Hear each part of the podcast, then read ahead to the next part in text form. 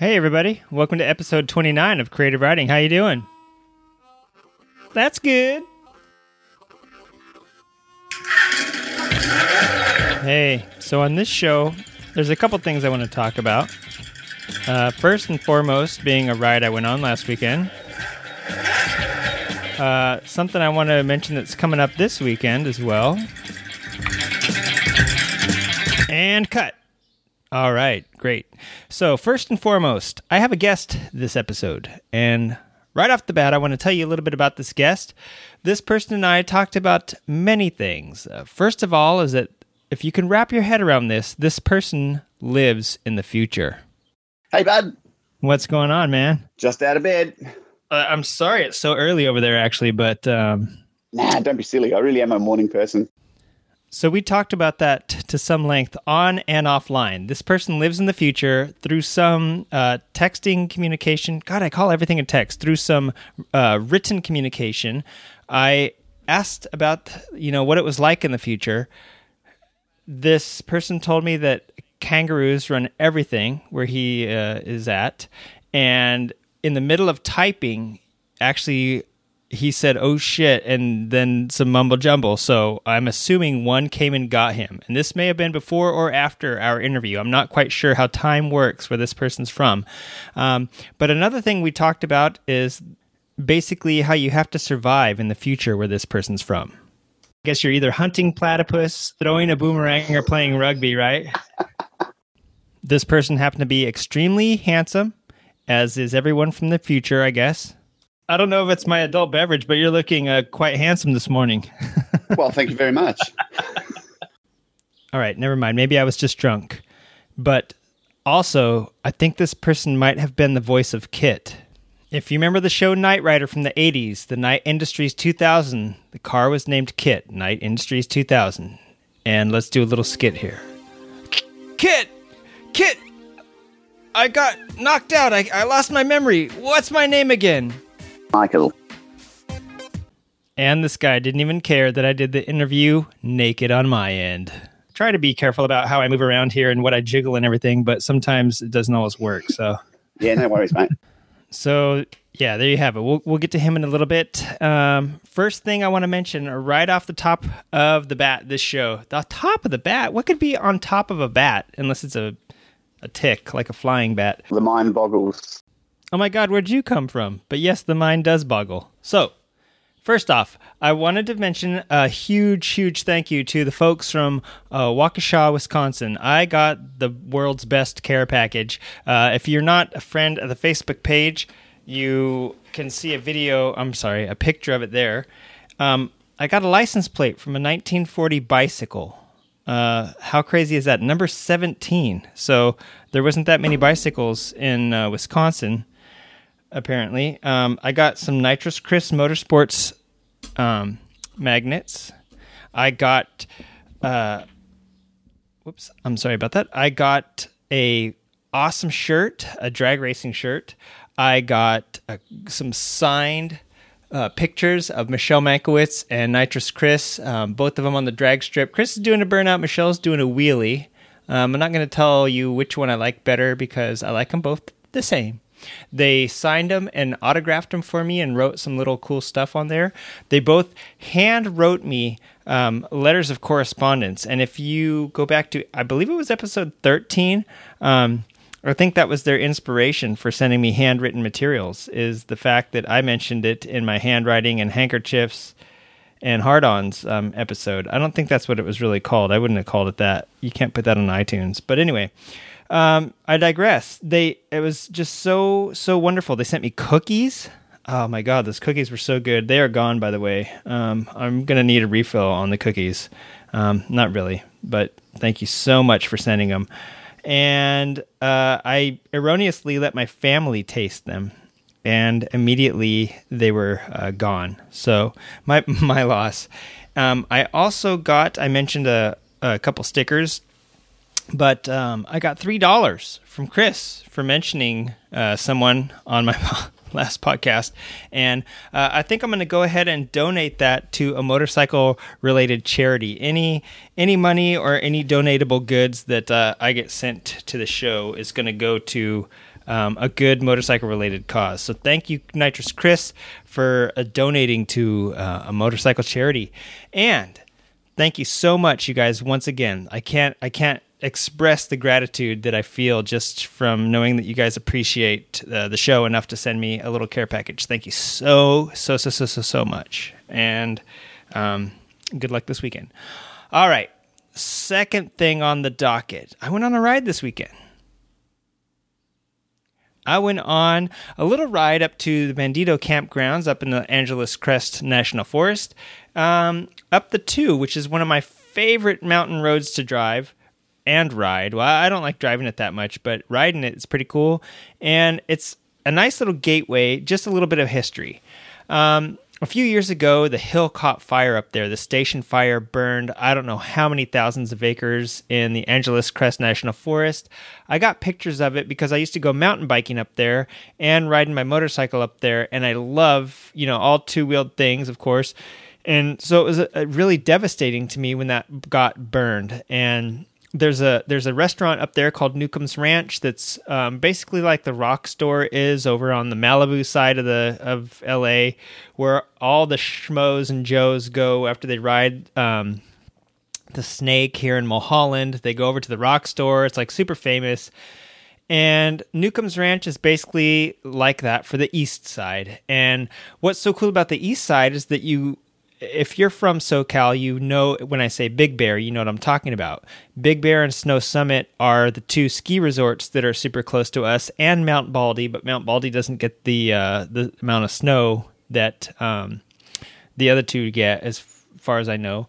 And so basically, this too, the freeway that you ride is a little two lane mountain highway, super twisty. You would probably get car sick on it if you're prone to car sickness. You go up there, and that fire when it burned it closed part of it down. And this is this is like the back way into big bear. This is the back way over into where i was a few weeks ago. If you listen to the willow springs podcast it's the back way to there. You can get into like lancaster and rosamond via um, just sneaking through the mountain basically. A lot of times it's closed because a lot of times there's snow on it or the road conditions are bad and they have it closed off. Well that's what happened a few years ago during the station fire the road was so bad that um, part of it was gone and it was completely burned. And Newcomb's Ranch has been up there for I don't know how long. It's just a little restaurant and a hangout area. And somehow they saved it. When the station fire, all you could see behind me on the hills was just flame across the whole uh, entire section of the valley. And I think it had even jumped the freeway and gone started going on to the west side over by the San Fernando Valley where all the porn and everything is filmed. I went up there this weekend. It's the first I've rode up there a few times, but it's the first time I've been up there in a long time um, for this uh, mods versus rockers ride basically. And the last time I went up there and camped, I was in a car with my buddy who had come up from San Diego. So we did not do the um, the ride and all the fun hooligan shit that you do on your way when you go up there. However, once we got there, shebang shaboing, dude, it was a crazy party, and that was like ten years ago almost. So, or yeah, I guess it was probably like nine, eight or nine years ago, so nearly a decade ago that uh, I first went up there, and so I went back again this year, and let me just tell you that you know the forest is totally healed. It's totally beautiful up there again, and just as much fun as had every year. This is the same same basically group that goes up there all the time. They do. There's actually vendors now that were there this time. I think um, I saw a tattoo uh, guy up there, and there was a few more things up there, some barbecue places and whatnot. Before it was just like a bunch of bikers going up there and camping out and doing biker shit, slow races, tug of wars, uh, music, all this shit. And as it's getting more and more. Um, I don't know. Everything is getting sponsored now. If you've ever seen the movie Idiocracy, you're you know that like in the future we're all just going to be sponsored by stuff, and um, that's kind of what's happening with this. The Law Tigers sponsored it this year, so they had the BAM. If you're not familiar with BAM, go check out Law Tigers. It's like basically a help network, which is really cool. And Law Tigers is obviously motorcycle legal assistance, so that's all great. Um, so Law Tigers sponsored it. Like I said, there was the tattoo thing up there. There was some barbecue up there. There's a bunch of cool stuff. I didn't really stay till the partying happened and all the wizardry happened. Which is, if you also looked on Facebook, I shared some of the wizard competitions where you get the biggest wizard staff. You just after you drink your beers, you tape the cans together and make a very large wizard staff, and you get apparently more wise and uh, depending on what you're drinking, you can probably cast a spell at the end of the night. I have no idea. But so I, I didn't stay for all that. I went up there for the ride. I, I met somebody up there briefly. Uh, I was riding, you know, this reminded me of, of Liza's conversation with Knock, you know, a couple episodes ago on the Motorcycles and Misfits podcast, where, you know, do you wait for your riding buddy, yada, yada. Well, I not only do I wait for my riding buddies, but I saw a bike pulled over to the side with nobody on it totally unawares of you know maybe they just broke down maybe they were waiting for a friend. And i thought it was a dude just taking a piss in the bushes to be honest. So pardon me. So i turn around and i i'm looking. There's nobody there. Um, it's pulled over on a pull out so i'm like man maybe they kind of like seized or something pulled in the clutch and coasted over to this so a truck could come pick them up. I don't know what's going on, but I'm just I need to see. So there's not really where they had parked. It was like a steep hill going up. So I was like, well, they wouldn't go up there to pee. They'd probably just you know I don't know where they are. So I started honking my horn and like looking around, and I hear this hey, hey, and I look over, and here comes this lady jumping out of the bushes. So I was like, oh, what's going on? You know, and she just you know had stopped for a uh, restroom break. So she came over and we started shooting the shit. She was really cool. Um, her name was. I hope she doesn't mind me saying her name, but yeah, she came over. She was really cool. She's we started shooting the shit a little bit, and um, she was pretty funny. And I thought it's not every day you stop to see if somebody's okay, and a chick comes out of the bushes hiking up her leathers, you know. So it was pretty funny. And she was really um, fascinated with my brake lever. My I'm sorry, my brake pedal she's like, "Man, that thing is like cherry. Where'd you get that?" And I was like, "Oh, it's the stock one. You know, it's it came on the bike, and uh, I guess it's so clean because my foot's always covering it, basically, and um, I use it. You know, my foot." When I use the brake all the time, every time I stop, you know, my foot's probably pushing off all the dirt. And she was like, Oh, yeah, man, that thing looks cherry. So, of all the things for somebody to be excited about on your bike, the, the brake foot pedal was kind of a funny one. But anyway, that was a that was a fun ride. If you looked at our Facebook page recently, you'll notice that I just a few days after that ride, a couple days actually, I posted a picture up there of some little stinky James Bond budget James Bond shit that some ninja had obviously left behind because it looked like a caltrop. Uh, famous ancient ninja weapon. It was basically a bunch of 16 penny nails wrapped up in some painter's tape, it looked like. And there was a couple of them reported to have been found on uh, up there in the Crest Highway, which sucks because when you're out there, it's pretty far. It takes a couple hours to get out there, and not because it's really far away and remote. It's because the hills are so windy and twisty. So if you eat shit down there, or out there and go down a cliff or even just, you know, eat it and you have to wait for an ambulance to come, you're going to be out there for a while. It takes a while to drive those twisty mountain roads. Now, the response times probably suck, you know.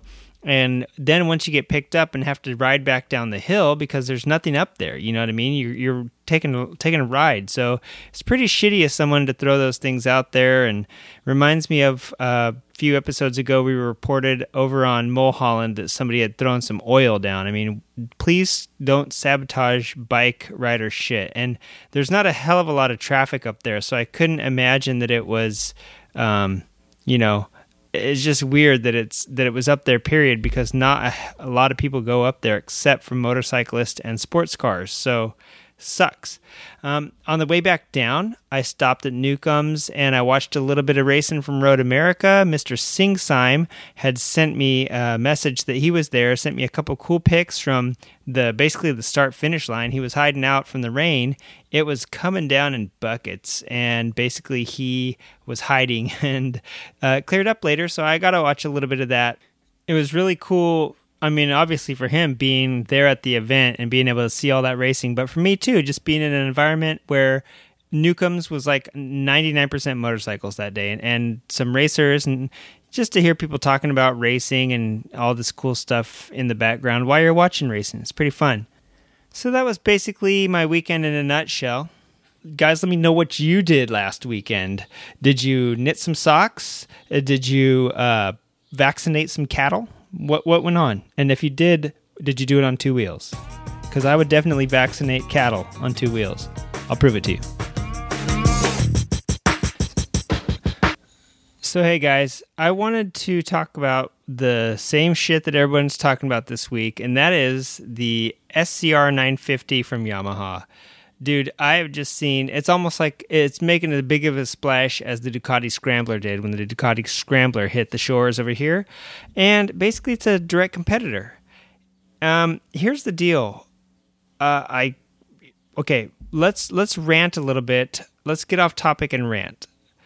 So what you see happening right now with street trackers is what you see happening with cafe racers and what you see happening with scramblers and all that shit. It's pretty soon what we're going to be seeing with sidecars, right? And oddly enough, it's what's happening with Harleys. The counterculture is getting way deep into this shit. And so now the OEMs are jumping on board. The smartest thing Ducati ever did was get that scrambler over here before everybody else. Well, everybody but Triumph, right? Triumph's had a scrambler out forever, but for some reason people have forgotten about that because uh, Ducati made everything cool and affordable. So yeah, for whatever reason, you know, when the when street trackers and scramblers started to get super popular and like the cafe racer craze started to kind of die out, Ducati jumped right on board. The next thing you know, the Bolt comes out, and I want to say the Bolt came out in 2013, maybe 2014 and basically everybody when that thing hit the show everybody had already gotten one to kind of mess around with before it came over. And what had happened was everybody made a scrambler out of it. And this is like right when scrambler was becoming like a cool thing and adv was uh, people were doing starting ADV on their Triumphs and shit like that. Okay, I mean, obviously people have been doing that forever, but not mainstream. So right before the Ducati Scrambler came over, uh, a bunch of people had done bolts. You had Pelegi Design did one, Roland Sands did one. I can't even remember who all had one at the show the first year they came out, but they were all pretty much scramblers slash flat trackers. Now finally corporate uh, you know the corporate world is catching up with the counterculture and we have the scr 950 why they chose a bolt i don't know. Probably because of the v twin and the ducati's a v twin they're going for the similar sound. Of course it's going to be a little bit bigger but no one would be scrambling a 950 back in the day you know what i mean?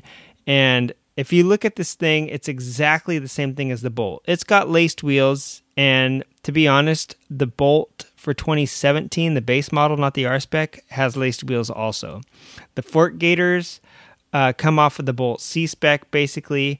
It does have taller handlebars than the Bolt, and you don't sit on it, or you don't sit in it rather, you sit on it. Now, the Bolt you kind of sit down in because it's a direct competitor to like the cruiser market, like a 883 from Harley. So it's got like a little bit more rake and the ass is down a little bit. But this SCR, if you look at a bolt right where the rear fender support bolts on and the seat kind of right where your ass sits uh, and and connects to the seat, right there is where they have bolted on a whole different subframe for the SCR and it actually lifts it up and it does give it more of a scrambler feel. It's obviously going to increase the seat height and it gives you a little bit more distance between the rear tire and the fender, where the Bolt is just made for like sleek street cruise. And even the Bolt C spec pretty much has that same rear uh, fender support, and the only difference on the back end is this little seat cowl that they made, and that's how they get that cafe look. It's not really because they redesigned the subframe or anything. So the SCR they actually did. They do appear to keep the same tail light as the Bolt, and you know, me and my coworkers were were scouring over the the SCR, and the specs are the same. It's got like the same fuel tank, the same MPG rating. We're guessing the same. I mean, if you look at it, the motor looks the exact same as the Bolt. The exhaust is the exact same, except for like even the muffler is the same, but the pipe where the uh, where the muffler slides on is angled up ever so slightly. So where the Bolt and the C spec go back this one just tips up just a little bit, ah, 10 degrees or so. So they made some minor adjustments to the Bolt platform to bring you the SCR and I'm not sure what technical upgrades they're going to have, if any, you know, all the ABS or any of that shit. But I'm guessing it's just a bolt with, uh, you know, a different subframe and some shenanigans. But the thing is, the Scrambler craze seems to be dying out, in my opinion. So does the Street Tracker phase. What we're seeing now is the Harley phase coming in. I even saw an Instagram post the other day where somebody said, "Hey, what do you ride?" and the person was like, like everyone else, a Harley or a, something to that effect. And I was thinking, dude, not everyone rides a Harley, you tool. Plus, Harley shit used to be like Volkswagen shit, a dime a dozen. But now you're going to see exorbitant prices for all this old clapped out Harley shit that people couldn't get rid of 10 years ago. You know what I mean? Nobody wanted a Harley 10 years ago, but now they're becoming cool. It, uh, it always does take the industry a little bit to catch up with the counterculture. And of course, the counterculture has already moved on. They're moving on to Harleys, they're moving on to sidecars. So, this is just another example of, you know, a big Japanese brand jumping on the scrambler craze a little too late. Also, you know, Kawasaki really could have had a hit uh, with the W series, you know, the W650, the W800 that they had a few years ago. But of course, Kawasaki's like way ahead of the trend or way after. And Yamaha probably could have done some shit with their CB 1100 had they continued to keep it here and scrambled that shit out. And I don't know, Ducati, you know, they had some success. We'll see how long that lasts. Now that BMW is coming out with the R9T, I just see that this shit's going to be moving on. So, uh, not 100% sure if it's worth everybody jumping into the scrambler market now that it's a couple years old because you know the the cool kids are moving on and the builders and everything seem to be gravitating toward flat tracking and toward more toward like Harley chopper bobber shit. So I credit Born Free to that and uh you know other other things like that where people are just like yeah man, you know they're getting back into the 70s sort of shit which is like more America and more like being free and doing free shit. So I see people scram- uh, taking choppers out into the desert all the time, or even into the woods lately. People just uh, getting these big ass heavy bikes that weren't made for that shit and turning them into you know whatever. I'm not going to call them trackers or. Uh, or scramblers because they're not. They're just they're just bombing old crazy shit through the woods nowadays. So yeah, I don't know. Counterculture's moved on. OEMs, it's time for you to wake up and smell the beans. Hey, you know what else is happening this weekend?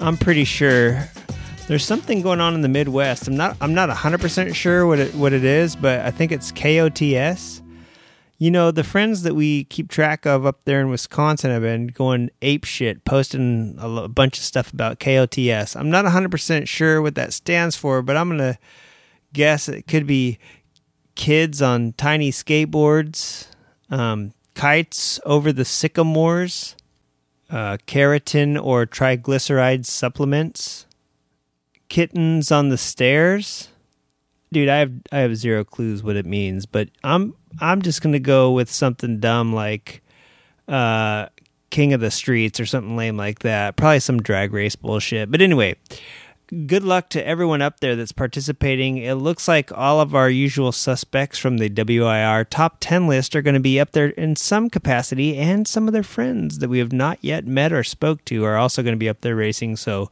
hey guys, good luck especially since you sent me $3 and a bag of cookies. I will never forget you. Um, America's favorite cheerleader, Missy Keogh, will not be up there apparently, so things are going to stay G rated, and uh, still, you guys will have a good time. I know it'll be hard, but you'll, you'll pull through. I think it's time to quit bullshitting and get to our guest. What do you say? Take it away, guest. Good morning. Hello, hello. It's Dan here from Australia. I'm um, 40 plus years old and I've been riding bikes since I was four. I think my dad first gave me my first motorcycle, which was a Peewee 80 when I was four years old. And the first thing I did was loop it in the bushes, showing mum how cool it was. Um, as you said, I've got uh, a bit of an online presence and I've been writing and writing and drawing motorcycles for God, however many years it is now. But um, yeah, I've got a few different uh, places that I like to hang out online, including my own website, dailybikers.com. and uh, that's where I sort of do a fair bit of my writing. And then I've got a little Etsy shop called Daily Bikers as well. And on the Etsy shop, it's all of my um, scribbles and drawings turned into mostly gift cards, but different things for motorcycles and motorcycle related fan stuff. Um, and then I'm, you know, pretty much everywhere else online you can think of. I've got Facebook, I've got Twitter, Google Plus, um, and that's probably probably where I think we met with the creative writing posts was on uh, Google Plus. Yeah. Um, actually, you know, obviously you were in. I searched motorbikes, and you were the first person that came up. And this is months ago, when before I even had a podcast. And I was wow. like, "What's this Google Plus thing ripping off Facebook?" Right. So I, I, just searched motorcycles. Dan Michaels collection. I didn't really know what collections were, and I saw what? yours, and I clicked on it. And then the next thing you know, it's basically the only one I needed to go to, to be honest. You know. Yeah. And, um, suffice it to say, you're you're a slight motorcycle enthusiast and and somewhat aficionado, and the whole reason I actually finally decided to uh, contact you uh, personally to get this interview was because I was a bit of an asshole, and I I was trolling one of your uh, little BMW posts. I was just kidding anyway, but you know, uh, true story. I thought, you know, I thought that was pretty funny. so who is this guy? What the yeah. hell? and I think I fired back something pretty cheeky as well, and that was when yeah. I realized I was getting trolled, and it was all good. yeah, yeah. No, I, I was just like, oh, geez, because you know, every around here, everybody and their mom has a GS. You know what I mean? They're like the, of course, worldwide, right? Worldwide. Yeah. Uh, I think yep. I, I saw about 20 of them on i went for a ride yesterday and at least 20 of them passed me no, no, and that's not hyperbole that's the truth and um I was just up up in this Bay Area, San Francisco area last weekend. Again, uh, I on the freeways probably double that. You know, like uh, yeah, right. Wow. Yeah. So I mean, they're they're the uh, if we're gonna call them you know, a lot of people copy them, so they're like the premier, you know, do it all touring bike. And I was just like, oh, not another GS. Oh, he can't really jump it off those stairs or whatever you're looking at. And so, yeah, that was a, it was pretty funny. And I right away I could tell your sense of humor. And I thought, oh man, me and this guy are going to get along. so yeah, yeah, that's cool. Yeah, you know, you know, I've I've only had the GS for uh, probably eight months now, so it's still pretty new to me. But I'm trying to break down that stereotypical thought about having one because since the new engine, the the water cooled box has come out, I, I feel like the whole bike is a different bike. And mm-hmm. I um actually spent some time in the UK touring, um, mostly Scotland and a bit of England um, on one of the earlier GSs. It was a 2012, so just before the water cooled boxer came out. And I thought, what a piece of shit. This bike is junk. it's gutless. It's got a horrible throttle, throttle response. And what is this crazy telelever front end? You know, like it's got no no pitch and no dive. And it just really freaked me out. And I thought, no, that's a piece of junk. I'm never riding one of those again.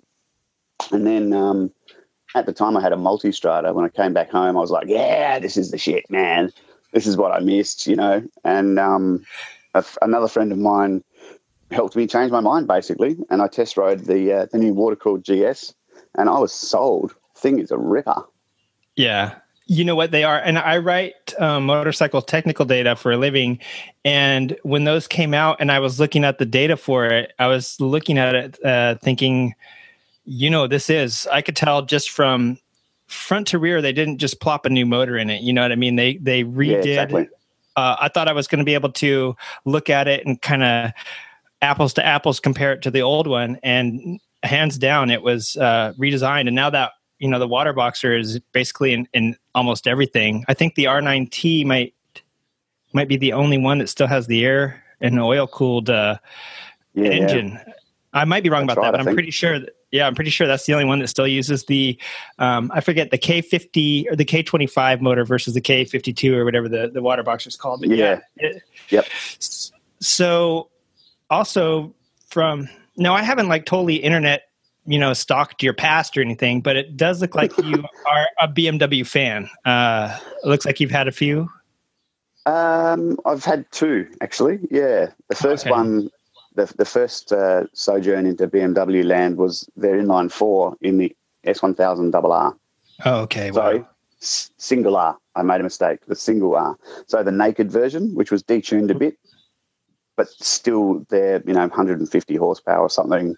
Oh yeah, um, four two four stroke four cylinder weapon of madness, and it was Right. just it was a crazy bike, and I loved it. But it was actually a little bit small for me because I'm uh, I'm fairly tall, six foot two, yeah, and I- really felt like I just I could never really get comfortable on that bike. right. Um, and plus, the power was just ridiculous. I'm, I'm much Yeah. more of a twin fan than a than an inline four fan. Yeah. Oh, yeah. Because it comes on, you know, the, the bottom end torque is uh, uh, compared to a twin is like you know where they compete basically. Um, Yeah, yeah. Did it feel a bit like riding like a, a push bike or something then compared to like uh, being able to like uh, stretch out on a motorcycle a little bit?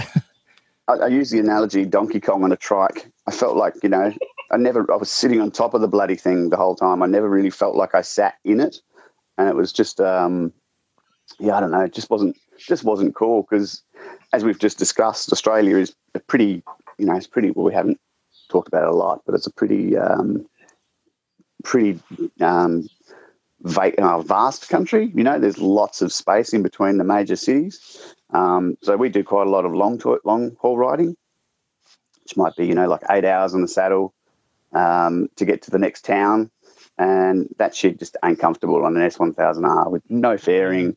You know, just sitting on top of this bike like a praying mantis on a giant scooter. right. a praying mantis trying to ride a dung beetle across country. Um, That's it, man. yeah. So, uh, how did you get into biking? I mean, at four, um, you had a fairly early start. Well, see, it's funny over here, we don't sort of think of it as that unusual. And I think that's because we do have such a vast country. Most kids, you know, especially the ones like uh, our family, we grew up in the country area. So there was lots of scrubs and trials and, you know, different um, forests and every, everything. It was all rideable. So most kids would have had a dirt bike as a part of their sort of growing up. And for me, um, my whole family rode. My oldest brothers, got two older brothers who both rode my sisters could ride. Mum met dad riding a motorcycle. You know, there was all this sort of motorcycle history in our family, and it was just really natural. So, yeah, the minute I could actually have one, that was it. I was sold, and I've never Right. looked back. Really, I had, I had a small sort of gearhead petrol car moment in my twenties, but always came back to motorcycles. Yeah. Um, so from that first time you looped your uh, 50 into the bushes until uh, you were sold. Yeah, that was it. I'm, I'm into this. That's all. Yeah. I know. It seems like the, the allure of danger is all it takes for, you know, guys to, to think like, oh, this is, this is good. It's so true. I was just thinking about that the other day. You know, it, I was tipping in really hard on a on a, um, a merge lane going on the freeway. I've got this little loop close to my house that uh, touches two or three different main freeways that connect the west where I live into the city, and um, they have these great merge merge ramps, which are really kind of like nice, long, sweeping corners that are, are speed rated at the national speed rate uh, speed limit, which is 100 k's. So you can basically jump on them, tuck in real hard, and just give it all it's got. And I had this kind of weird wee moment on the back of the GS, kind of went a little bit wiggly, and I was just kept on powering through it. But I was thinking, you know, that's what it's all about. It's that Yeah. little bit of danger that makes you feel alive, and I love it. I'll get into like all the bikes you've owned. Um, if you've been having them since four, I'm sure there's one or two in there. So we'll, I, I want to get into that. But how did you uh, get into drawing? Sure, sure. Um, well, I've always kind of played around with drawing. I've again since since I was a, a young kid, I li- I just liked um, the medium of drawing. I liked pencils. I liked textures. I've, I've just always liked that sort of um, arty stuff, I guess. So I did it pretty much all the way through school, and you know, everyone's got that same story where you you end up drawing portraits of your family or some crap for your exams, and you know, never look at it again. Um, and then, you know, I suppose a big chunk of my life, I sort of just put it down and got serious about having a living, making a living. Um, and then I've kind of realised, I suppose, after 15 years in a corporate corporate job, that it's really not how I want to live my life, not what I really want to do with my life. And I kind of um, navigated into a situation where I could have some time out from work. So I never, never, never really did that um, sabbatical thing where you, you leave high school and go and party for two years or whatever. I kind of went straight through into a corporate role, and um, I did a bit. I did a bit of cool stuff, but I felt like something was missing. So it'd be about two or three years ago now. I just went, well, that's it. I'm going to have some time out, and I'm going to explore what I what else I can do to make a living, other than you know working my ass off for forty or sixty hours a week for the band kind of thing. Right. And um, my sister's also a bit arty. My, a couple of people, my family are a bit arty, I'd say. And it was actually my sister who said to me, "Why don't you, why don't you do more motorcycles? You've never really, you know, played around with drawing motorcycles." And as soon as she said it, it was like a light went off in my head. I'm like, "Yeah, that's exactly what I want to draw. Cool." and um, from there, I just got obsessed and started drawing motorcycles like mad. And uh, yeah, the, the, next thing I knew, I had an Etsy shop, and it was all going really well. That's awesome. Is that your primary income?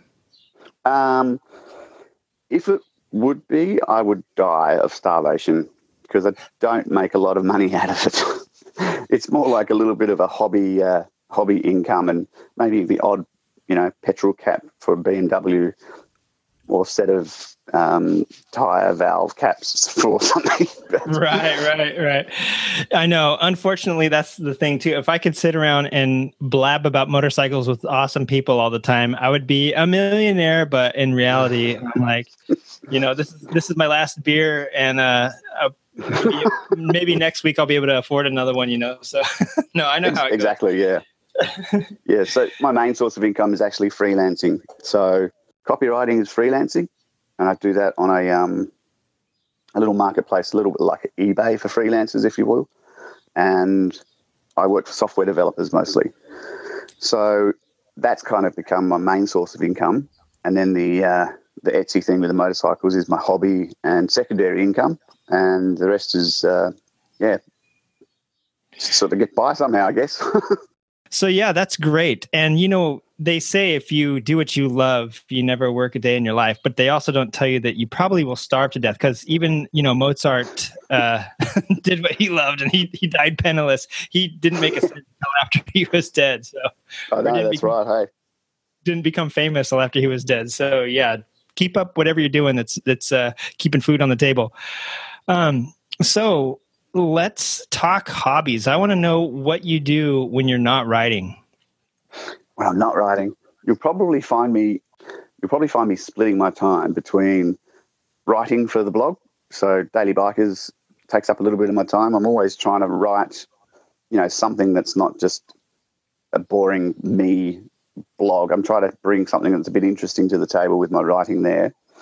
And if I'm not doing that, I'm probably drawing because believe it or not, drawing one of those motorcycles takes a long time the colouring especially is imagine. you know it can take days leading into weeks leading into months. I'm, I'm doing a knucklehead at the moment like a really early 36 knucklehead and it's got so much uh, chrome and black and just all the hues of grey through to black through to white and silver.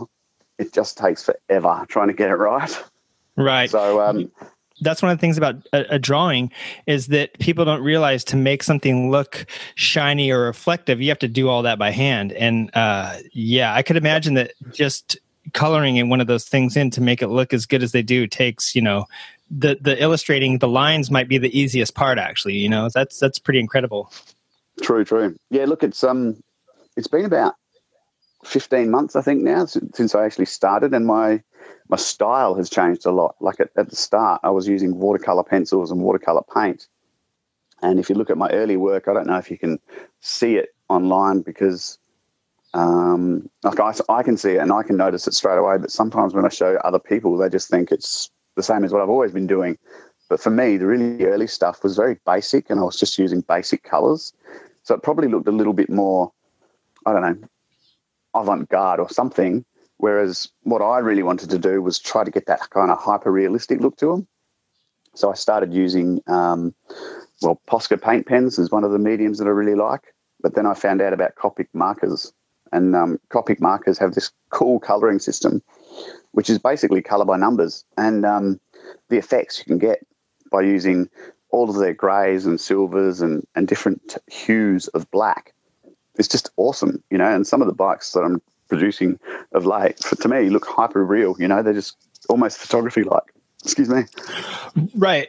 Right. That's one thing I, I noticed. I was looking at uh, an old Ducati Cafe racer that you had illustrated, and I was thinking, "Oh man, this looks so cool!" Because it here it is. It's a drawing, and and it just looks so cool, and the, it's real vibrant colors. And then I was looking at that Fat Boy that you did, and the thumbnail. Yep. I was like, "Wait, oh wait, that's a picture." And then I zoomed in. I thought, "Oh shit, no, that's he drew that." You know, so uh, yeah, yeah. I could tell. I could tell, but the the thing is, is I, I like both styles. You know, like both both of them have a, a, showcase your skills so well, but at the same time, I you know what you're saying about the the styling being different. Like, yeah, one looks like a cool yep.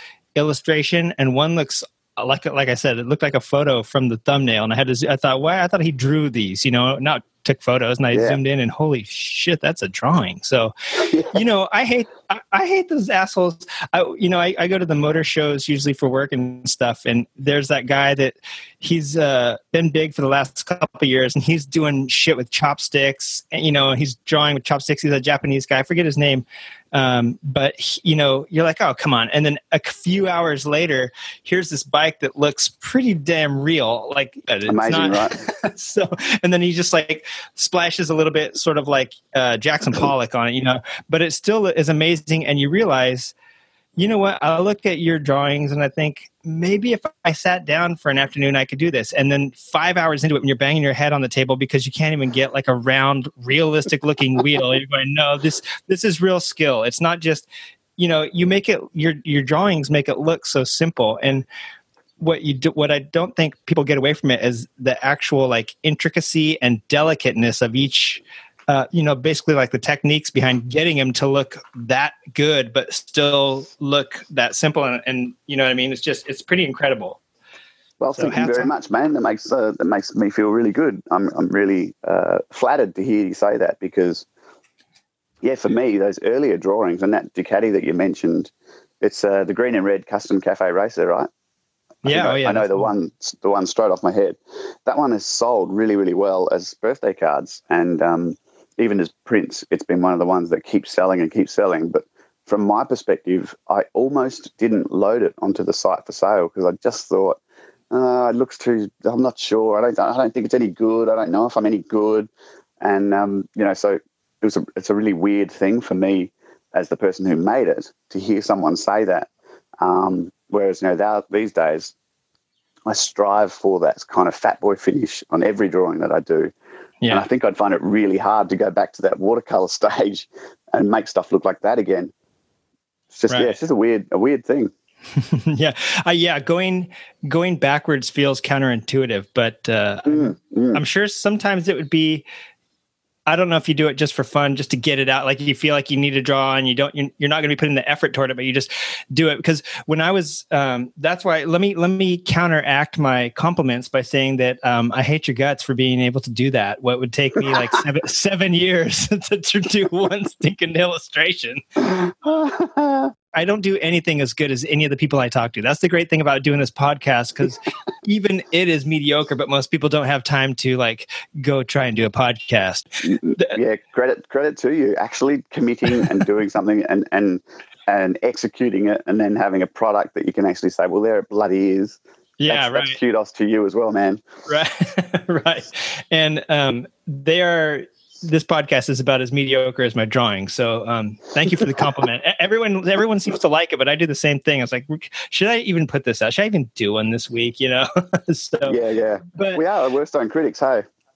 Yeah, yeah. Well, that's the thing too. Is I'll, I'll draw with my kids and stuff. Like you, like that's what I was wondering about. If you ever just blow one out of the water and it looks like total shit to you, but then someone else would look at it and be like, "Wow, that's it's cool. That's great, you know, because I draw stuff with my kids and they they treat me like Picasso, you know, and then I look at it and like, oh, that's just like a little scribble, you know, and uh, yeah, yeah. unfortunately, when I when I try to do really good stuff, because I've tried to draw motorbikes, you know, years ago, and I mean, I you can see I made it about 30 or 40 minutes. I just i couldn't sit down and take the time that you do to, to put into those just because I, I need like instant gratification you know what i mean and um, yeah, it's just that I is totally just understand. Yeah. I totally understand, and um, I get asked a lot online. You might have even noticed it in some of the Google Plus communities and stuff where we've hung out together. But I get asked a lot to do other people's bikes, and it's mostly chicks. They want to do their husband's bike. They've got a boyfriend, and they want to, you know, make the most awesome birthday present. Can you please draw me a bike? And I have to say no because I just I can't charge for that. It would take way too long, and I feel like I'd need to charge I don't know, maybe a thousand dollars a drawing because it just it takes so much of my time to do one. Yeah. And this and the second reason, well, so that first reason is purely financial. I don't mind drawing bikes for people, and I I have done um, a couple of favors for close friends who've had like you know a really important birthday for their brother or their dad or something like that, where I'm emotionally invested and I don't I don't mind doing it for nothing for them. But this the second reason that I don't do custom drawings is the bike has to speak to me. And that might sound so corny, but it's totally true. I can't just pick any bike or be given any photo of a random motorcycle and and be told draw it because it just doesn't work like that for me. If Right. I've got, I have to have some sort of inspiration from the picture that I'm looking at. Does that make any sense, or do I sound completely mad? Oh no, no. Um, I have I have a friend that was a tattoo artist, and he wouldn't do any flash off the wall because the same principle. He didn't really believe that he should be brought something and or somebody come in and pick some that that if they were doing that, he felt like it wasn't. Um, it wasn't a personal thing. They were just looking at like a little picture that they're going to regret regret six months to you know two years down the line. And Mm. actually, on the podcast, um, I believe on episode eighteen, uh, there's a local artist here, and Right. he he does the same thing where he he does tattoos on people, but he doesn't tell you what he's going to do. He asks for personal items from you, some music. You know, it's sort of the same sort of process where it has to speak to him. He has to. He actually asks for like a, a, a lucky object or something for you to for him to hold on to while he's giving you the tattoo. And all Wow. this stuff speaks to and then what comes out is the final product and you're not even sure what it's going to be. So you better not get it like on your ass or somewhere that you can't see you know what i mean? So or Yep, but it's sa- I, I totally understand. It's the same i think it's the I- I think that's basically the the mind of an artist, and and a lot of times, if you're an art that is um, like movies, or if you work in Hollywood and stuff, a lot of people around here, there's a whole crew that just takes direction because that's what they're good at. And Lord knows that the writers and the directors, when you come in and tell somebody this is how you're going to do it, and it's like, well, this is my thing, you know, it's hard. Mm. I, I could see I could see the conflict where you would want to. Listen, this is my piece of art. I know it's your bike, but I'm doing it, you know. So, yeah, know. yeah. It's a, it's always a real trip. I mean, I've got a folder that I just collect the images that I like on my desktop, and if the bike doesn't speak to me, there's just no chance that I'm going to be able to draw it. I, I really feel like that sounds a bit crazy, but it really is how it works because I work from photos, um, and and the, it's got the photo's got to be right. You know, it's got to look good. It's got to have, I don't know. The, there's so many elements of, of the motorcycle and how it talks to me, the color that it is. It- you know, it's got a lot to do with the color. Um, but yeah, I, I just can't do it. Like Mhm. click my fingers and, and draw any old bike. right. Um, some and some people don't get that. Some people find that really hard to uh, take as an answer when when I'm asked to draw something. going down the chain of you know the chain of production too i wonder if the photographer that took the picture that you're looking at felt the same way like hey this bike really speaks to me and he got beautiful imagery of it because i mean that's Mm. like the that's like the hardest part is to be told hey we need a photo of this and then you go in and, and you love what you do still you know so that's interesting and i don't think you're off your rocker because uh, you know three other artists have confirmed uh, the same sentiments um, Oh, cool. what would you say i mean i don't know how many different bikes you've drawn but uh, do you have a favorite is that is that like asking you to choose choose your favorite dog or your favorite kid or you know yeah, yeah. Um, no, actually, that's pretty. That's pretty straight up for me. It was um, a 2015 uh, GSXR 1000. It's in the uh, MotoGP colours, and it's the same sort of bike that uh, Vinales is riding in this year's GP. So it's that really full-on bright blue with the right white Suzuki logo splashed across the fairing. oh yeah That was actually one of my very first multimedia pieces that I used um, Copic markers on. And I spent so much time on that bike getting the the depth of it and really trying to make that uh, fairing look like a um, you know, it had uh, contours and shape and really rounded edges and and just all the beautiful kind of um, sparkly bits that made it glow. So that that was that was a real turning point for me in terms of the the drawings that I make. Um, being able to come out with that product and just go, holy shit, man, that looks amazing. And and one of the things that um, people don't realize is that I draw them really quite large. I draw them in A3 or A2 size, so it's you know literally quite a big drawing. So what happens when I condense that drawing? So every every time I finish um, a full rendering of, of a bike, I take it over to my local Officeworks, which is just a, a stationery shop here in Australia, and they've got really large scanners, like flatbed scanners that have um, high resolution DPI and high, they, they capture color really really well. I get them to scan the original drawing, so I've got that as a, a, a, raw file to work with when I make my other products, like whether it's going to be an, a you know a stash tin or a birthday card or some gift wrap. I have to get that original file back first, and the weird, the weird thing that happens is um, when you shrink it, it just gets 120 million times more more detailed, and the color is so much more vibrant.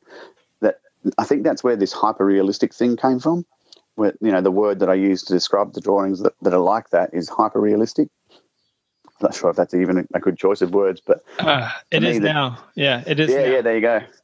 Pen that one down to Dan Michael. Um, when they when they get that small man, they just look even more intense. It's crazy, and that, that yeah. so that's for me that's my favorite drawing so far. I wasn't sure if you're going to say they they lose detail, but they they increase. They get do they get more vibrant too, like the coloring and all yeah. that stuff? That's yep. incredible. Yeah. That's awesome. You know, a lot of times it's funny that that's your favorite one. Suzuki gets criticism all the time for just being bold new graphics. You know what I mean? It is a beautiful color palette, though. I have to agree. So that's awesome.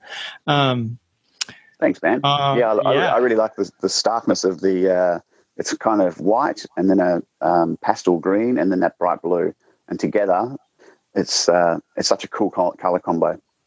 Right. Yeah. You don't see that uh, many times on a lot of times bikes nowadays are they're trying to reduce the signage and the nameplates and emblems and you know get everything yeah. smaller i guess so that it looks like yeah. more of just a color palette um, that's one thing about the harleys you might enjoy is especially the cvo bikes is that they have yeah, yeah. Just a crazy assortment of, you know, and the colors have really crazy names. They haven't had it for a couple years, but they had, you know, tequila sunrise and spiced rum, you know, like mm. to- totally Harley stereotype, you know, fat guy out drinking his drinking his um, brew or whatever. but yeah, pretty pretty funny. But the colors they have are are pretty awesome. Even though I'm not a big Harley guy, I have to I have to admit they have the most vibrant uh, OEM colors. You know, yeah, uh, for sure. Well, it's funny you say that. Actually, I'm currently working on an XR 1200. Oh man! Yeah, here we go. So this is a oh. an XR 1200. I've done the line drawing, and I've gone back over it a couple of times with the markers. But I'm trying to get the orange right because if you think XR 1200, you know that's an orange bike, don't you? Oh yeah, yeah. You just you know, immediately it, it sings KTM orange in my head, but doing the color study on that bike there's actually very little orange in it. It's actually kind of red. So right, it's it's a really strange process that I go through when I when I go through trying to get the colours right for the bike. Um, and I, I, use like you know swabs to try and find the right colour. That bike, I was thinking, oh yeah, it's going to be this, this, this, and this, and it just turned out to be red. So that's going to be a really interesting bike to see how it comes out. Yeah. Whenever whenever my kids are drawing and they'll look at the crayons and the red orange is right next to the red and sometimes they'll pick up the red orange erroneously. That's what I feel like is that bike tricks you. It's not orange at all. It's like you, you picked up the wrong crayon because this is a red orange bike, you know? So yeah, that's, that's pretty funny. Th- uh, those are probably also my favorite Harley Davidsons. Um, you know, they don't, unfortunately, they don't make any, I, I see them once in a while at racetracks, you know, where people have taken them off the street and, and are, are racing them. But you just, I haven't seen one in the wild on the street in I don't know how many years. It's been probably at least 2013 is probably the last time I saw one on the street. Um, yeah, right. So yeah, those those are beautiful bikes. So when you're not drawing and you're not writing, um, you're obviously doing one of two things or three things actually i guess you're either hunting platypus throwing a boomerang or playing rugby right yeah that's it man spot on yes kangaroos are just leaping down the street every day so really really do you is that do you have like any uh is there anything around melbourne that you love is there like a big music scene or anything there or a big yeah yeah for sure for sure. Like there's an absolutely happening music scene. I'm just getting a little bit too old in the tooth myself to be a part of it anymore. But for sure, I used to love love. I played in bands for quite a few years when I was younger, um, and I, I, really do like live music. Um, I listen to a lot of music at home, whether I'm in the car, in the office, or out on the bike. I've always got some sort of music going. Um, awesome. I really like really like film as well, so I always try to treat myself to a, a movie session once a week or once a fortnight go and see something on the big screen because I, I, love that whole experience from um, being in a cinema. Actually, that was reminded me too. I wanted to say something, which is another weird kook about my drawing uh, habit, is that um, after studying colours for like I say a full day and really intensely being in the flow, doing one of these bikes, when I go outside, it's like I've never seen colour before in my life. It's a really strange phenomenon that happens. It's like uh, I've been born for the first time and I've never seen color before, you know. And I think it's because I look at the the hues of black for eight hours, and you come outside and it's like, whoa, everything's so bright. Look at that tree, man. It's got three colors of orange and six yellows in it. It's a really strange thing that happens to my eyes, and it might just be some sort of crazy psychosomatic trip, but it, it's true. It's really um, really opens your eyes up. Right. Your your um I forget if it's your rods or your cones. I think it's your cones that do color. They probably shut off after just looking at black and white for a while. And then yeah, you just you're exposing them you know, turning them back on for the first time. They're doing a cold boot going, What the hell is that? yeah, yeah. Everything just looks so vibrant, you know, like even right. the grass. Standing there holding my dogs and looking at the grass for 20 minutes going, Wow, man, there's yellow in that grass. Yeah, people are like, I wonder how much acid that guy took this morning. He's been standing there for 20 minutes staring at the grass. I don't care what they think. yeah, fuck, fuck those guys. Um, fuck those guys. So, jumping back into motorcycles, now that we know your favorite uh, illustration, um, do yeah. you have do you have a favorite bike that you have owned in the past? Um, yeah, yeah let's do, actually a couple of, of all the of all the bikes you've owned, yeah, which ones were your favorite and why? I'd, I'd probably go right back to my earlier years when I was in my twenties, and um, I because in Australia you are allowed to get your driver's license when you're 16 in South Australia, and when you're 18 in Victoria. This is when I was growing, growing up 20 years ago. It might have changed now. I think it's I think it's 18 universally across all the states now. But um, so here's me riding motorbikes, you know, since I was four, dirt bikes. I never had a street bike though. It was all sort of like, you know, um, we call them ag bikes, which is short for agricultural bikes, just bikes that live on the farm, you know, like an MX100 or something like that. An old Yamaha or a DT500 or, you know, a, a, a YZ 80 or whatever. And then it sort of comes around to, you know, um, the, the ability to actually get a road license and ride on the road. And so I'm like, yeah, totally, I'm doing that. I am so doing that. What bike am I going to get? Right, I'm going to get this, I'm going to get that. Found out, it turned out you can only ride a 250cc for the first year before they give you your P plates, and then you've got to get your full license. So you've got to ride a 250cc motorcycle. And I'm thinking, they suck, man. What am I going to get? That's kind of, this is going to be shit. And sure enough, it really was. I bought a Kawasaki ZZ R250, and it was shit four cylinder, two uh, four stroke piece of crap. You just just revved and revved and revved and never really went anywhere. Yeah. That, so that lasted about I don't know six months maybe of utter frustration before I realised that I could get an RGV. So yeah, going from, oh, a, yeah. going from a, a four stroke bike to a two stroke bike and on the road, I was in heaven. And that was like probably one of my all time favourite motorcycles, the RGV 250. Yeah, man, talk about it. Those things, even a two stroke 125, the first bike I ever looped was a two stroke because I didn't, real, I, I, didn't realize that it was basically like an on off button, right? I mean, that, yeah, yeah. Were you also like six foot five at that point in your life or six two? I mean, were you tall then as well? So it was just like riding. Was it like riding until you found the uh, RGV where you just you felt like you're just on a um I don't know like an electric moped or something, just cramped up and.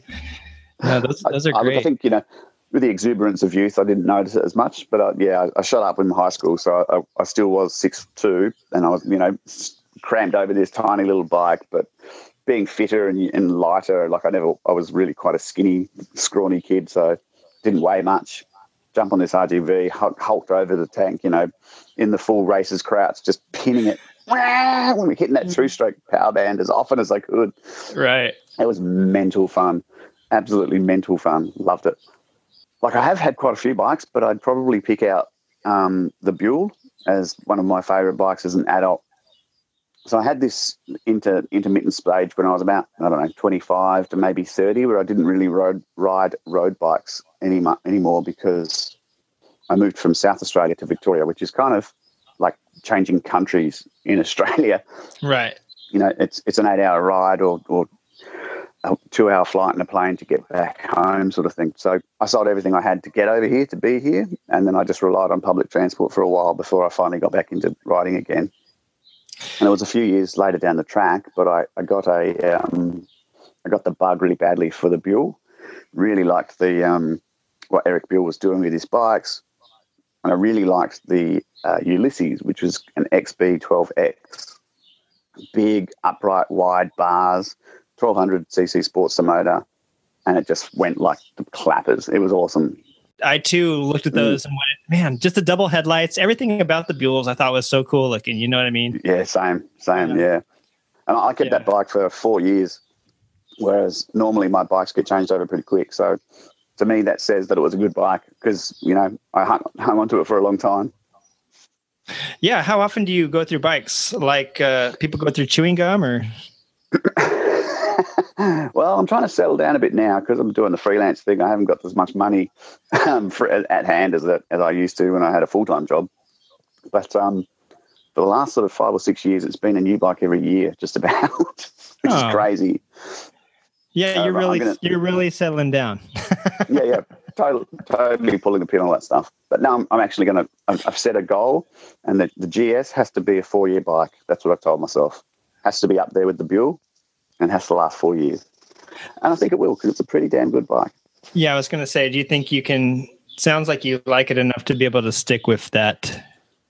Yeah, yeah. Look, um, I went and had a look at the new Multistrada Enduro the other day because it just landed here in Australia, and of all the sort of options that would be out there, I mean, I think the the GS is the most flexible, um, comfortable, it's you know I reckon it looks great. A lot of people think it's ugly, but I've got the triple black, which is just you know murdered out pretty much black everywhere, um, and it can do you know you can do the twisties in the mountains just as well as just about any other bike that I've come across, and yet you can go off road and do serious off road riding as well.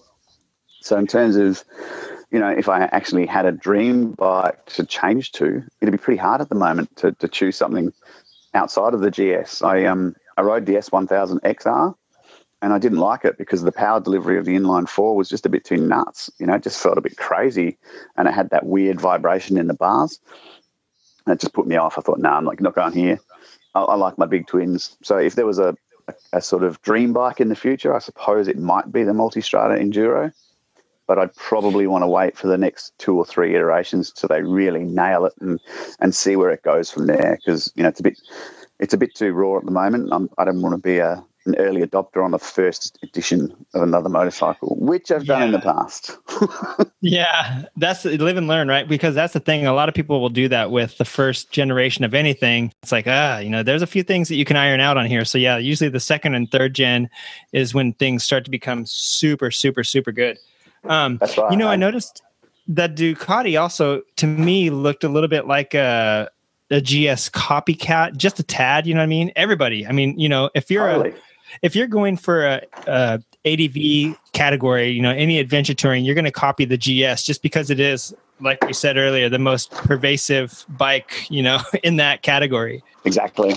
I couldn't help but notice the difference. Uh, sorry, notice the similarities when I was taking a few pictures. Even uh, even right down to the um, the wheels. It looks like they've got GS wheels on the thing. Hmm. like tubeless. with with the um, yeah tubeless and spoked. So you know it looks really similar to the GS, thirty liter tank. You know all all of that sort of stuff. It's kind of pretty obvious that they're going straight for a GS copy. Yeah. I- I also love when people say that this bike is obviously going for the GS, trying to knock the GS off its throne, and yet everybody's copying, you know, the GS. The only thing I can see hitting somebody is on some price point. Oh man, Yeah, I looked up GS prices, and I the GSA was uh, the advent the you know the adventure package Yep. was eight eighteen seven American, and I was like, dude, you could buy a Honda NC uh, seven hundred X for like road touring, an XT two fifty just for like blowing through the trails, and that's only you know twelve thousand bucks right there. So you still, and then you could buy two Ninja three hundreds. So I was just thinking like you could have four bikes for the price of that, you know. But granted, I mean, people live like I said earlier. There, I'd seen a billion of them on the road, so people live and die by that, you know, and they don't. They're willing to pay for that. Obviously, there's something something to it. Well, you know what, man? It's an interesting point because I I, I do have um, a thirty-two thousand dollar bike sitting in my shed. You know, and in Australian money, my GS was top of the line with all of the tricks, heated grips, cruise control, uh, the what they call quick shift assist, which is a quick shifter that shifts up and down without the clutch. Um, luggage, the full works right, and it was at least thirty-two. I think it was closer to thirty-three that's a shitload of money to have in one bike. And I was, it was pretty, it was a pretty serious consideration point thinking about, you know, am I really going to buy a thirty thousand dollar fucking motorcycle?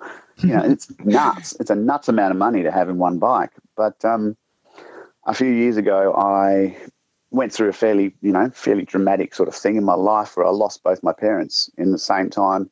Uh, in the within two weeks of one another, both of them passed away, and it was such a traumatic experience, but something in my head just switched, and it was like, you only you only get one shot at this. You're only here on the planet for this short life, and you've got to take full advantage of every single minute of it. So live it like you've never lived before. And I think about three months later, I bought a brand new Ducati Hypermotard Evo 1100 SP, and you know that was a twenty two thousand dollar bike as well.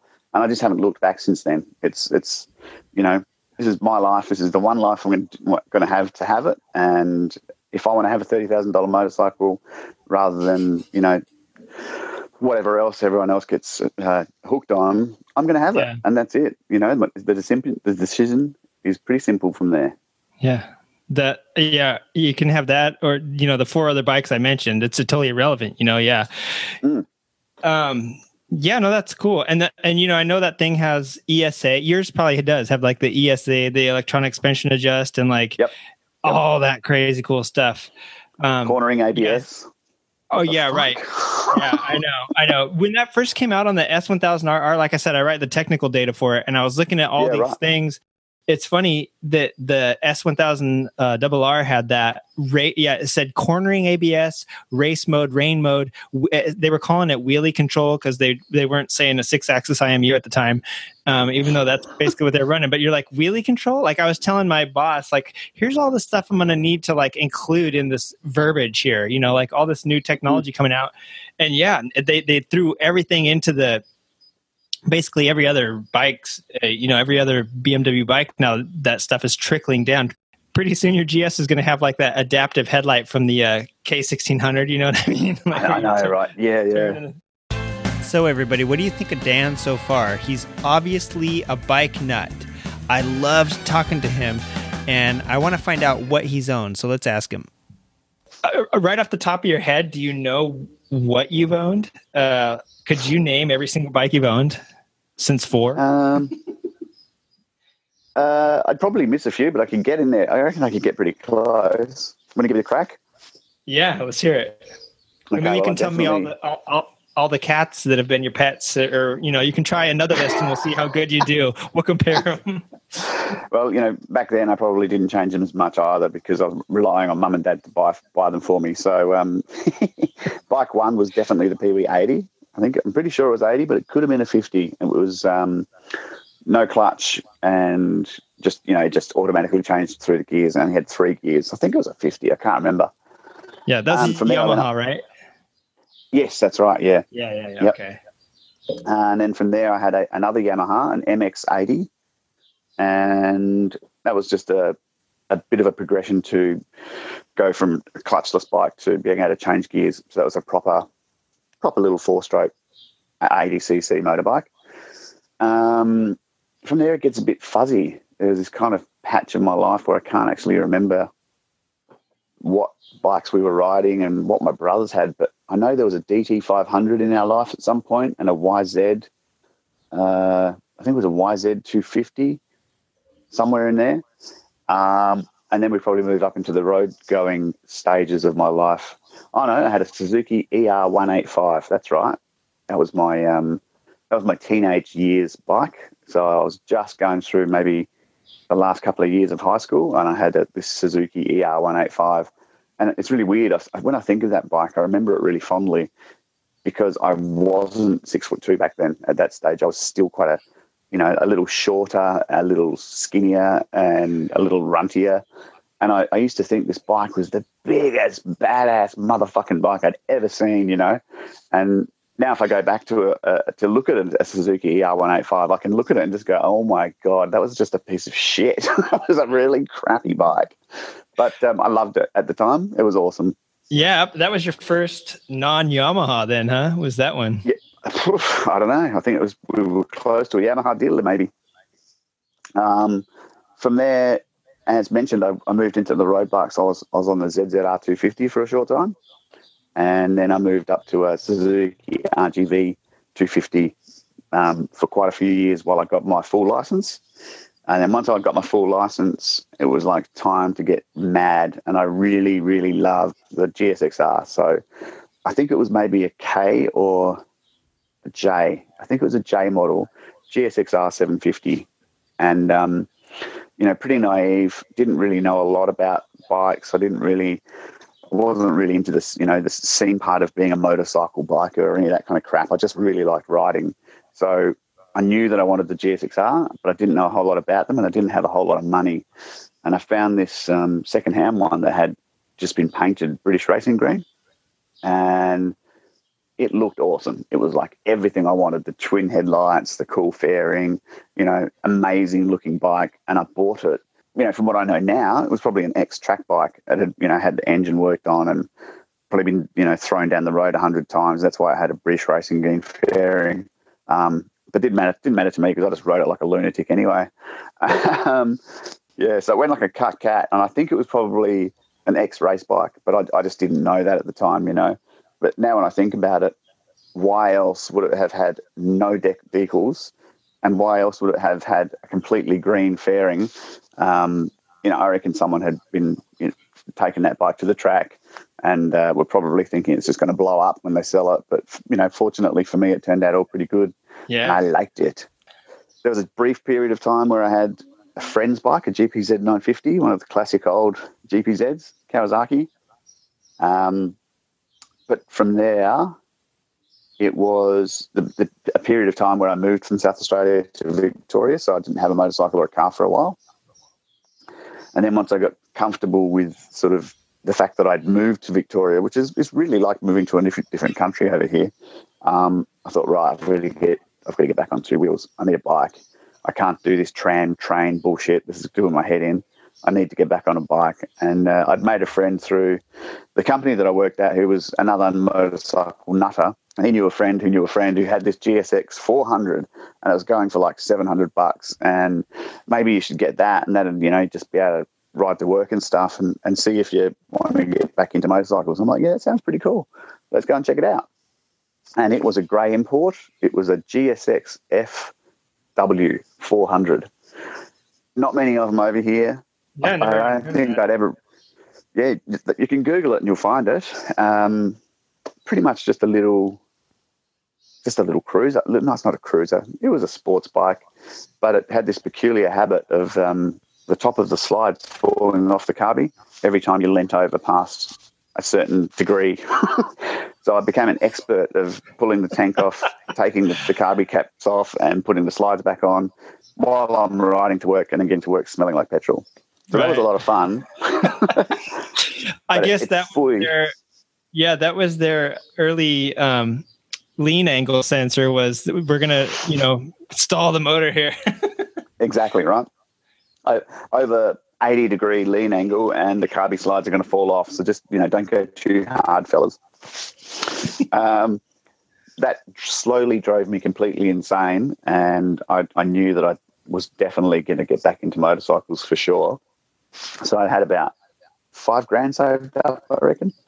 And, you know, in, in Australia, that's not a whole lot of money to put into a motorcycle, but I found this perfectly perfect mint condition TRX 850 by Yamaha which is their their um, cheap Ducati Cafe Racer copy.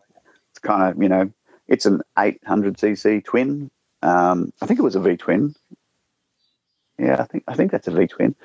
It had that typical Ducati sound, and it was an awesome bike, and I loved that bike. Um, rode that quite a while before I went and bought the Buell. So that was kind of brings you right up to, um, oh man, maybe 10 years ago. Yeah. And then it started, then I started getting a bit nuts and changing bikes quite often. right, right. So, yeah, went from went from the Buell to the Ducati Hyper Motard, from the Hyper Motard to the Multistrada, Multistrada to uh, a Yamaha F1ZS for about three months before I lost my license for um, a month. Thank you, Yamaha all the bike's yeah. fault, of course.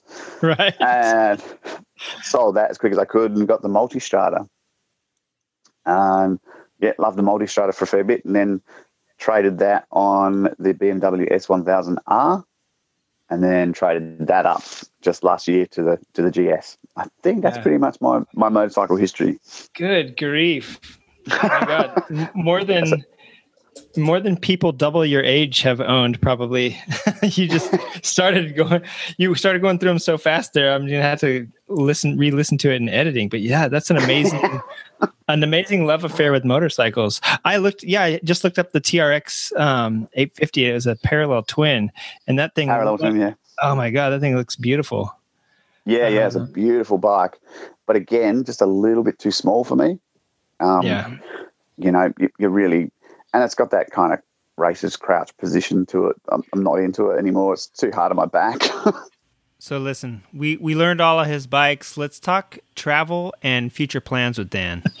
so yeah, as far as favorite transportation, man, I, I you know pretty much have to say if if it's applicable or probable, I'll take the bike. Yeah, any, any time of day, rain or shine, I like riding on the bike.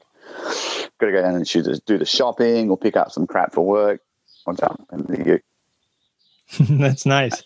And you that have is. you have a bike that's capable of like getting groceries too. So it's not like you're on, you know, exactly yeah. a 50 cc scooter that you have to like have a wagon behind it or something like that. So no, um, precisely, man. It's amazing what right. you can fit in a top box. yeah, yeah. Small children, uh, dogs.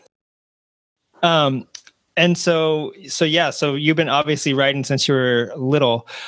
Yeah. Uh, the environment over in Australia is it motorcycle friendly or is it? Uh, I'm, I'm guessing worldwide motorcyclists are a very small percent of the population, and so I'm. I, I've been wondering about that lately as I've seen more and more stuff here in the U.S. as we're trying to get. It, it almost feels funny to say we're repressed, but in a way, you feel if you really look at what's happening, you kind of, oh yeah, look, we kind of are, you know. And so I was wondering in a big thing here is lane sharing because it's only technically allowed in California. And then I was just reading the other day that Washington State had also adopted a form of it, but not like we can here. You know, we can just, uh, as long as we're not uh, causing anyone harm we can like go lanes you know on the freeway on surface streets obviously you can't go into oncoming traffic so you know just common sense but even on a even on riding through town if you need to, you can sh- you can split down the middle of the cars to get to the front of, of traffic lights or whatever you need to do. So, is it is that similar to Australia? Is it is it totally free? Are there places that are still what you would consider um, draconian, I guess, in their the way they treat motorcycles, or is it pretty cool all over?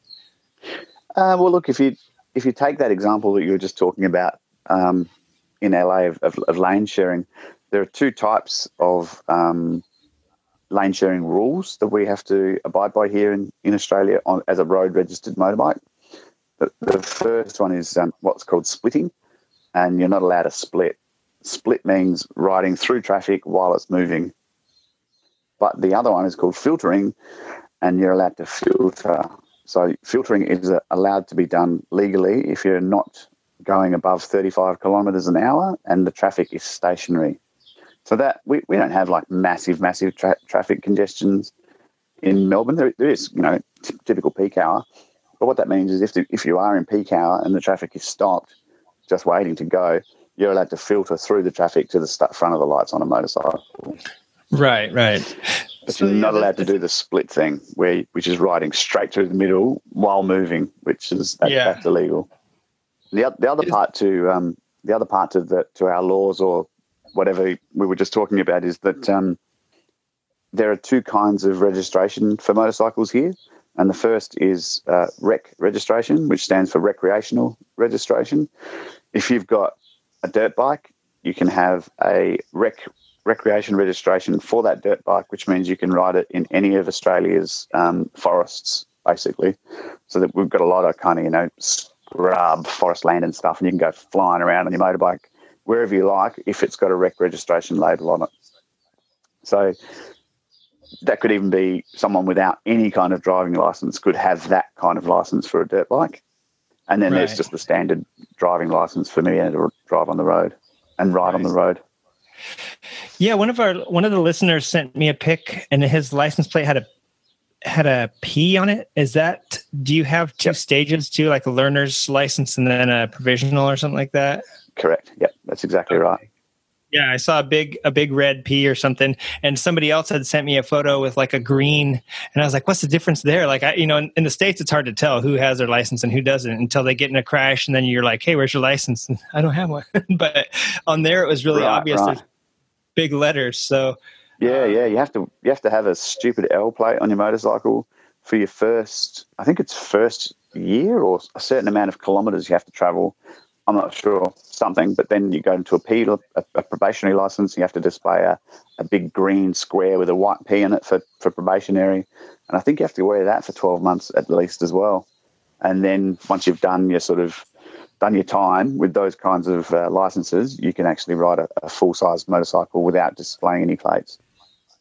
That's awesome. Um, yeah, to be honest, I, I don't know if it's too easy to get your license over here or not. Uh, it's debatable. You know what I mean? Because any Yahoo can just go out and buy a thousand cc bike if they want to. Never yeah, having right. ridden. I'm going to go down to the DMV, take my written test that says I know the the rules of the street, but then there's no step up, and I, I'm going to go out and get. You know, when I when I took my safety course, there was a girl that was probably five foot one inch, maybe she maybe sub five feet. She came rolling in on the last day of class on this big. Uh, do you remember the Honda? Rune. I think it was a Rune. It was like an 1800 cc. You know, oh she comes. God. She couldn't even f- put her tiptoes barely on the ground, and I'm going, dude, you just rolled in on your your casket, basically. Like that's insane. you just finished the course, and the instructors. I don't know if they saw her right in, but I'm sure they just would have been, you know, shaking their heads, going, "What the hell?" She's just, this is her last day of class, and she just rolled up on that. You know, so yeah, that thing yeah. pretty nuts. But the I kind of like the. I mean, it goes against everything that's you know America and and beer and getting having your freedoms, but it would be nice to have you know some common sense too. So that's really interesting. Um, so yeah, yeah look, cool. I think it's a, I think it's an interesting thing. Um, I reckon it's a probably a, a, good safety, you know, tool to to make people realise that, that you can only ride up to a 600 cc when you're on your L's or your probationary license. So there's right. there's that kind of regulation to it as well. So I, I don't know if it works. So what, does it work? I don't know. Yeah. So what you're saying too is that if somebody's really um, poor or doesn't know how to shop well for a bike, they could be on a 250 their whole life because uh, yeah. they're just going to be on their starter bike. Yep. That's the thing. A lot of people will buy like big bikes because they don't want to grow out of them. So that's why I think here their first bike is a thousand, you know, cc sport bike or something. But bananas. That really It is doesn't- crazy. yeah, you know, when you're going, when you have your first crash and you're all pissed off at yourself, it really doesn't make sense. Um, are people friendly to motorcyclists uh, for the most part? Is it as Yeah, a mixed, so. mixed bag? Yeah, I, I think so. There's obviously people who, who think it's just all hooligans and hooligans and madmen, but I think it's um, I think it's pretty well sort of built into our culture, mostly because a lot of um, you know sort of remote Australia is uh, remote and country Australia is it's all farming uh, industry. So you know it, you'd Right. be hard pressed, I, reckon, finding a person who's not ridden some sort of farm bike or some somewhere in their life, jumped on even like a quad or something, you know, and been fanging around the farm Right. or or something like that on a motorcycle. So I, I think it is. We still have a bit of that sort of draconian attitude about. Uh, definitely, when it comes to like motorcycle gangs and outlaw motorcycle clubs, we, we've got some ridiculous rules and laws around that stuff, which is just just propaganda. It's ridiculous. So, Right. you know, there are, there are different spectrums. Right. Yeah. You never you never see stuff in the news here about uh, friendly clubs doing this or that either. It's always like international biker shootout, and you know mostly places Yeah. like Texas where you can carry your gun into Denny's, you know, which is like a you know a national food chain. I guess like a McDonald's. You know, you just carry your gun everywhere, and then these biker gangs clash, and that's what you hear. You know, you don't hear about track you know people doing a track day or a ride to support kids you know what i mean so it's yeah it's No, really yeah. interesting Yep. so yeah, it kind of sounds like it's pretty much the same. Yeah, and then uh, getting around. You know what was is funny to me is the besides the fact that you guys are I'm talking to you and it's tomorrow. Um, that's always going to be funny to me. This whole conversation is the leaders thing. You guys, I um, gasoline over there must be uh, in dollars per gallon, which is how we measure it here. Just like I don't know, like twelve dollars per gallon because you go by by per liter, right? Correct. Yeah. So how many liters is in a gallon? Do you know? You got me. Yeah. I'd, ha- I'd have to Google it, and I can't be bothered moving. I think it's something like three. I think there's something like three liters to a gallon, but but yeah, we we we're fully metric, so we buy petrol per liter. And Oh, it's it's three and a qu- three and three quarters. there you so go, Damn near almost four. four. Yeah. Yeah. So our our petrol, and I'm talking um, what we call premium unleaded. So it's 98 RON, which is what I use in my motorcycle. Right. um, is about one dollar fifty per liter. So that would make it roughly six bucks per gallon. Yeah, and that's about nah, double what it is here in LA. But if you go to Right. rural America, rural America, it's you know a dollar cheaper. So yeah, no, that's that is a little bit more, and it's I'm guessing it's because you guys have to have everything shipped over there, you know, or imported Look, in. I- Is that I- I think so, but I, I think you got to. Um, the thing you've got to understand as well is um, the relative style of living and the relative the relativity to the average wage and the average cost of living. Because I mean, I've been to the states a couple of times. I've been to the UK a couple of times, and that's what I notice every single time. You know, is when you when you take one dollar in Australian money and you make it fifty pence in the UK, the relativity to what you can get for 50 pence in the UK is completely different to the relativity of what you can buy for a dollar in Australia. And the same goes for the States. When I tra- Yeah. traveled to the States, our dollar was almost on parity. So it was really, really similar to, you know, change my money over and, and have American dollars. But it was different to what I could buy for a, a, one American dollar to one Australian dollar. So I always sort of I always wonder how that works out for us, or you know, if it works out for us in our favour or against us. It's a it's Right. a interesting kind of thing to think about. Right. Yeah, that is. You can't even buy a bottle of water for a dollar basically here. so Yeah, yeah, no, that is no. that is interesting to think about. So hey, Uh. uh, while we're talking about travel, where would you go? Like, do you have any future plans to go somewhere, or your dream trip?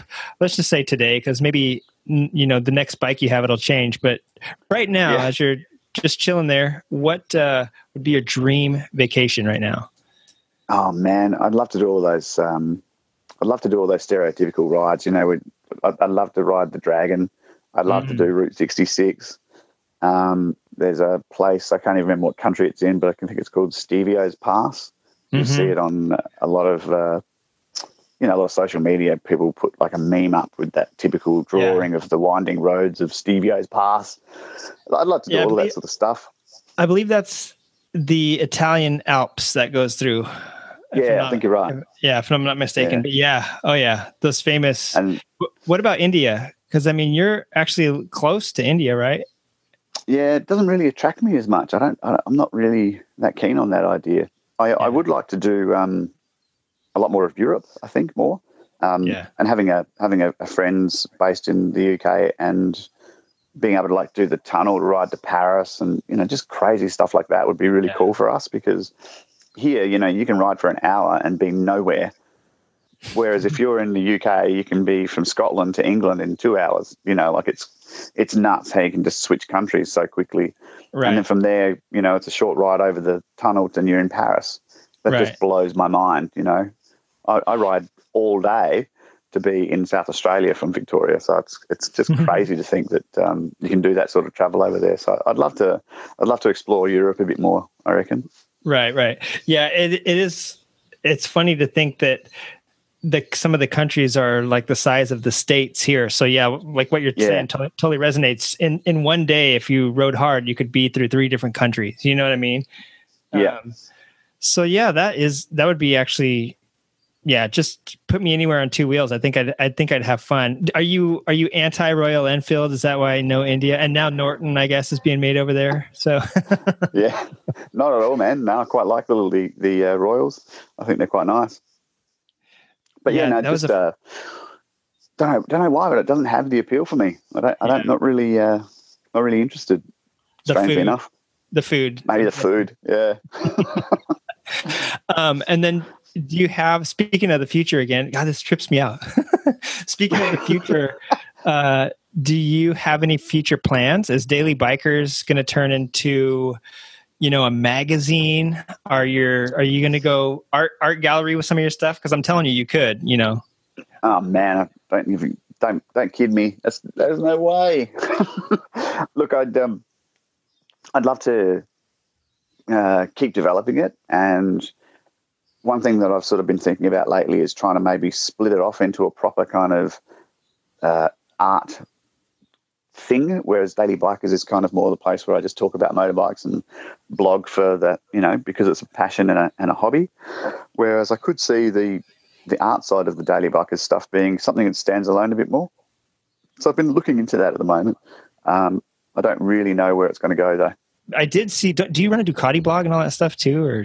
Yeah, yeah. So okay. that when I, when I first got my um, Ducati Hyper Motard, that was where the love affair with uh, the Ducati Big Twin thing came in, and I started searching around online for blogs that talked about Ducatis, and there was really nothing. So I started up my own, and I guess that's where all this blogging motorcycle stuff started.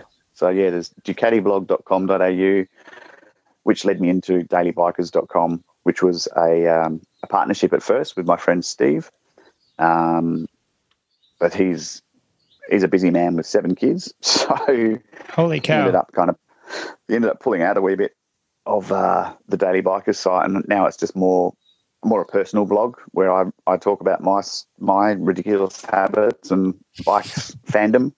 Um, then then the art thing came along, and I tried to merge the two together, but I'm not quite sure that's the right approach. So I'm, I'm sort of still in a bit of um, a bit of a I don't know what the fuck I'm doing phase. I actually think they go pretty well together, you know, but but I can see how you could also easily separate them, you know what I mean, and just have the yeah. um yep. the art art stuff be its own thing and of course the blog thing, you know, everybody loves a good blog and I have to say that I really enjoy reading the stories and stuff like that on yours. Um, Thanks, man. So yeah, no, I know. I just, it's just, I'm gonna definitely have my eye on it and keep you know keep checking it out and just see where it does end up going. Only time will tell. Thanks, right? man. Appreciate that. Yeah, exactly. That's right. Yeah, yeah. It's an Um, evolving thing. I just uh, I like to be able to practice my chops as a writer, and I also like to be able to you know mess around with the the drawing stuff. So who knows where it'll take me? I'd really like to do t-shirts and and get some sort of clothing stuff happening, but I find with my drawings, um, I don't know. They just I just haven't quite hit the right design. I think I need to spend some time on that before the right sort of sort of t-shirt design comes out. Maybe. Right. A lot of people don't realize too, like you were talking about the colors earlier and like how many colors can be, that screening a t-shirt, every single color is a different screen. And you're Exactly. Gonna yeah. have, you know, a 10, a 10 color press just to do a shirt for you. And then they're like, oh, that'll be 300 $300 per shirt. And yeah, so That's exactly right. Yeah. we know what your future plans are and we know that we need to keep our eye on you. Uh, how do we do that? Where can we find you uh, on the web or in person? Yeah, for sure. Look, um, I'm a bit of I'm a bit of a social media nerd. So if you're on Twitter, I probably respond the quickest to tweets, and um, that's really easy. It's Twitter at Daily Bikers, one word. So luckily enough, I was I chose a domain name and a, a, a brand name that wasn't really already used anywhere. So I was able to get the same domain name on pretty much all of the social media channels. So if, if you're on Facebook, just put at Daily Bikers in the in the title.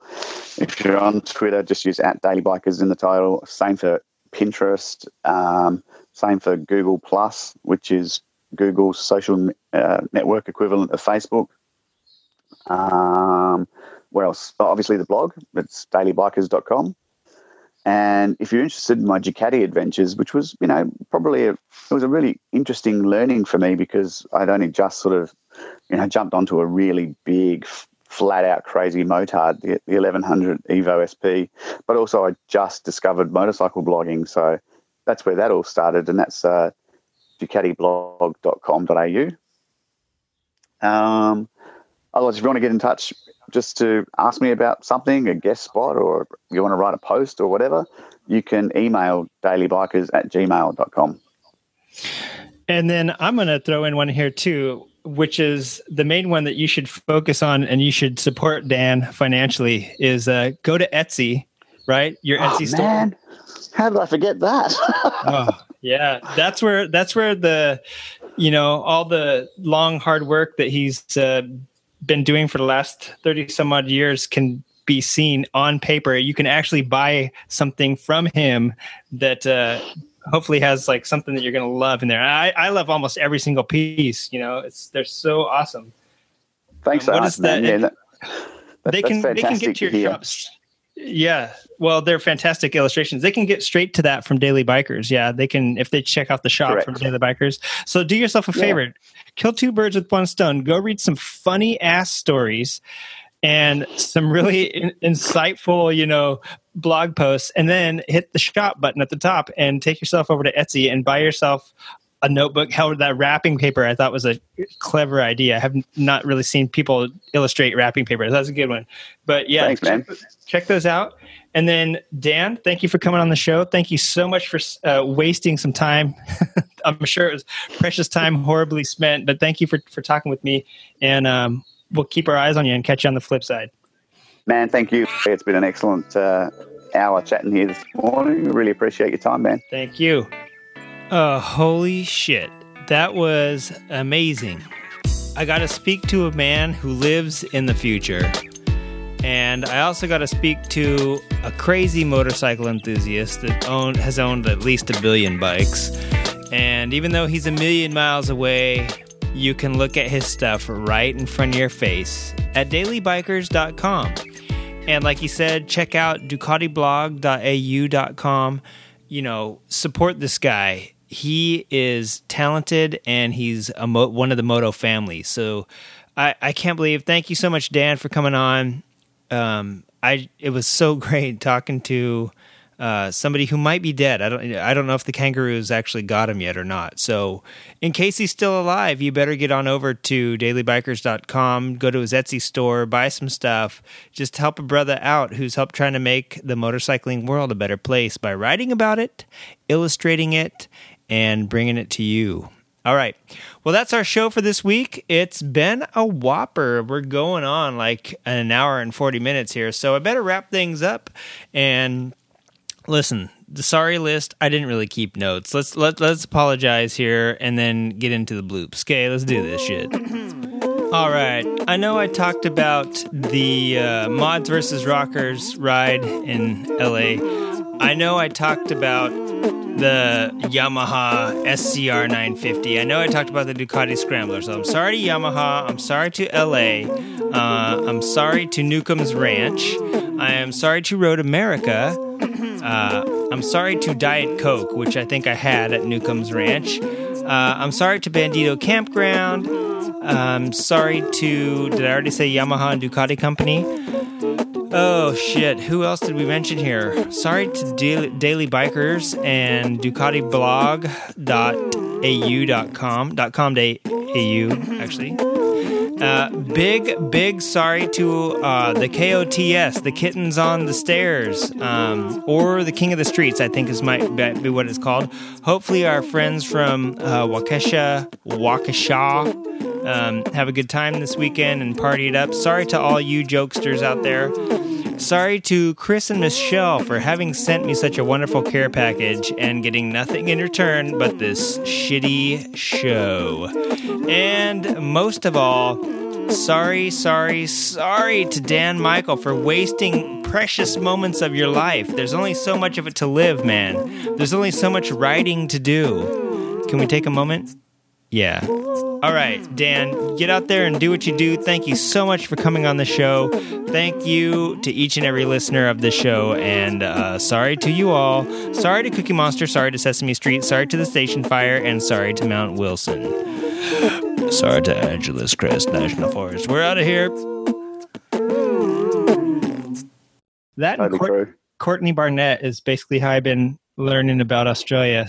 They're actually pretty nasty animals. It's a really strange physical phenomenon. Phenomenon. Phenomenon. Oh, God. I can't Phlegma- get that word right.